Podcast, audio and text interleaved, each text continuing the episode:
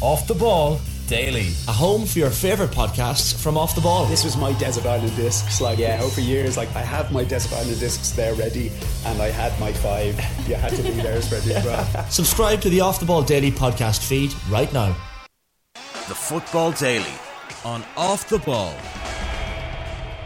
Hello and welcome to Tuesday's Football Daily. My name is Cathal Mullaney and we start with tonight's football action as Shamrock Rovers begin their Champions League qualifying campaign. The SSE Airtricity League Premier Division champions face Breidablik, the Icelandic champions, in the first round.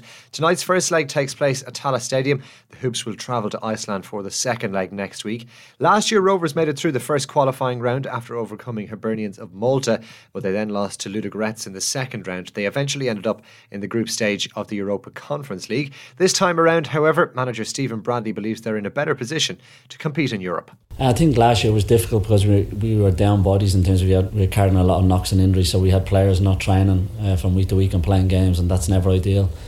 Uh, we know we made a lot of changes in, in, from game to game because of that reason. Whereas this year, I think we're in a much better position. Uh, in terms of injury wise uh, to, to battle on all fronts and, and, and the aim is to be better than last year. Well, this evening's home match gives Shamrock Rovers a chance to take advantage of the familiar surroundings. Last year they beat Hibernians 3 0 in Tallaght and they also beat Ludogorets at home, though they lost that tie 4 2 on aggregate. Striker Rory Gaffney says he's looking forward to playing in front of the home crowd. We've had great support, I think, since I joined the club, anyways, in 2020. And obviously, COVID, there was no fans for a while, but since that, I think the, the crowds have really taken off in Shamrock Rovers and also around the league everywhere. But yeah, it's great to, to have a full night and or a full house and uh, on those big nights and get that extra support.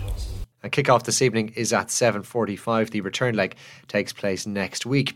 Next to new Tottenham manager Ange Postecoglou, who says he has received no guarantees around the future of Harry Kane. The England striker has been the subject of interest from Bayern Munich, and he has yet to sign a new contract at Spurs with one year remaining on his current deal. Kane is due to return to training tomorrow. Tottenham are reported to be willing to offer Kane a new contract worth up to £400,000 a week if he stays. That's according to the Telegraph newspaper. Postecoglou has also been speaking about his goals as manager of the North London club, and he says he's clear in what he wants to achieve. I want to bring success to this football club. I want to bring European football to this football club. I want it to be where it deserves to be. And, you know, that's as much as, you know, the, the, the, the excitement around, you know, joining a, a massive football club in, in the best competition in the world was attractive to me.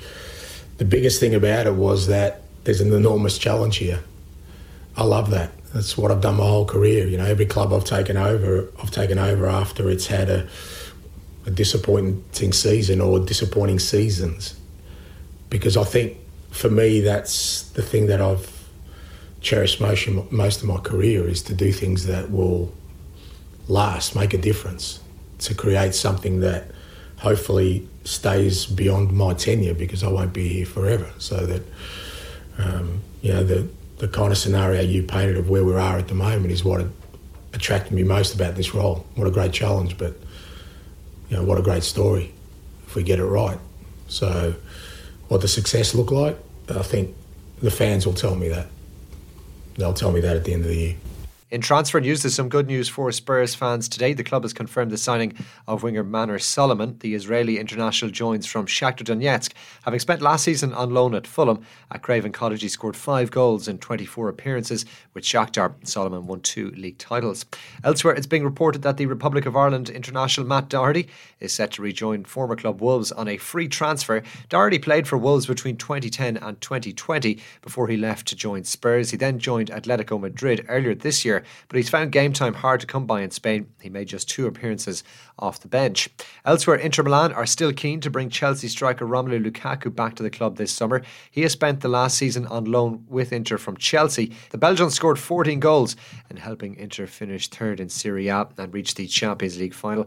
And negotiations continue between Manchester United and Inter over goalkeeper Andre Onana, with uh, United looking to seal a deal to the sign the goalkeeper to replace David De Gea off the ball. Old Trafford. Inter understood to be looking for a fee of around 60 million euro. Manchester United haven't met that as yet, but negotiations continue.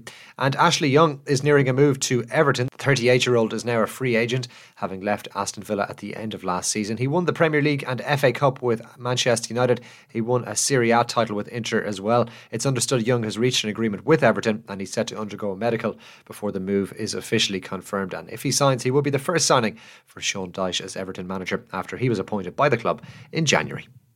The Football Daily on Off the Ball.